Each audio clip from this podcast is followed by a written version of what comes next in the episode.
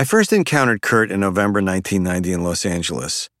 He and the other members of Nirvana, Chris Novoselic and Dave Grohl, met with me and my younger partner, John Silva, in the office of our management company, Gold Mountain Entertainment, on Cahuenga Boulevard West, not far from Universal City.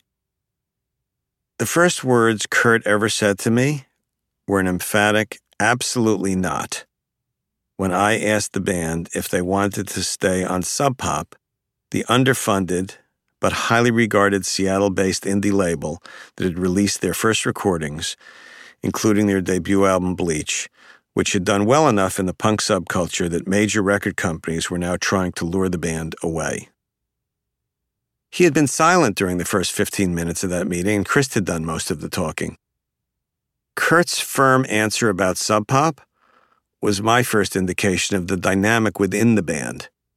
Dave was a virtuoso rock drummer who would take the band to a much higher musical level than had his predecessors.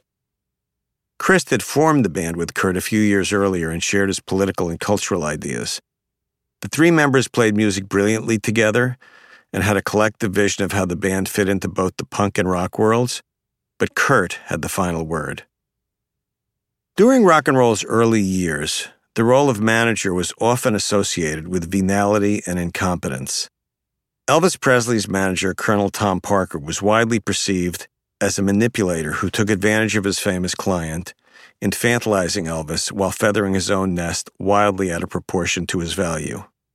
The Beatles' first manager, Brian Epstein, was beloved by the band and was the first business person to recognize how special they were, but in retrospect, he was unsophisticated about maximizing their income and power.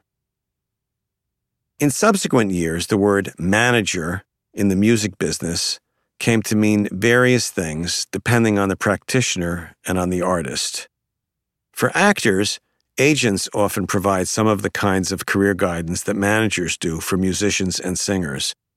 However, in the music business, booking agents are responsible solely for the important but narrowly focused job of arranging live appearances and rarely have much to do with record companies, music publishers, which are entities that own or administer songwriting copyrights, or media strategy, which are all overseen by managers. Music managers also serve as liaison between the artist and their lawyers and accountants, as well as booking agents, especially when balancing tour options for various parts of the world. Mark Spector, who has managed Joan Baez for several decades, describes the job as the buck stops here. In some cases, managers also play the roles of personal advisor and sounding board.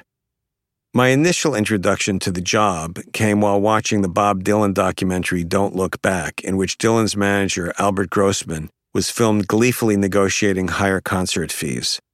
More importantly to a teenage viewer, Grossman was also shown to be in on the jokes Dylan cracked at the expense of unhip civilians. Don't Look Back was also one of Kurt's favorite films.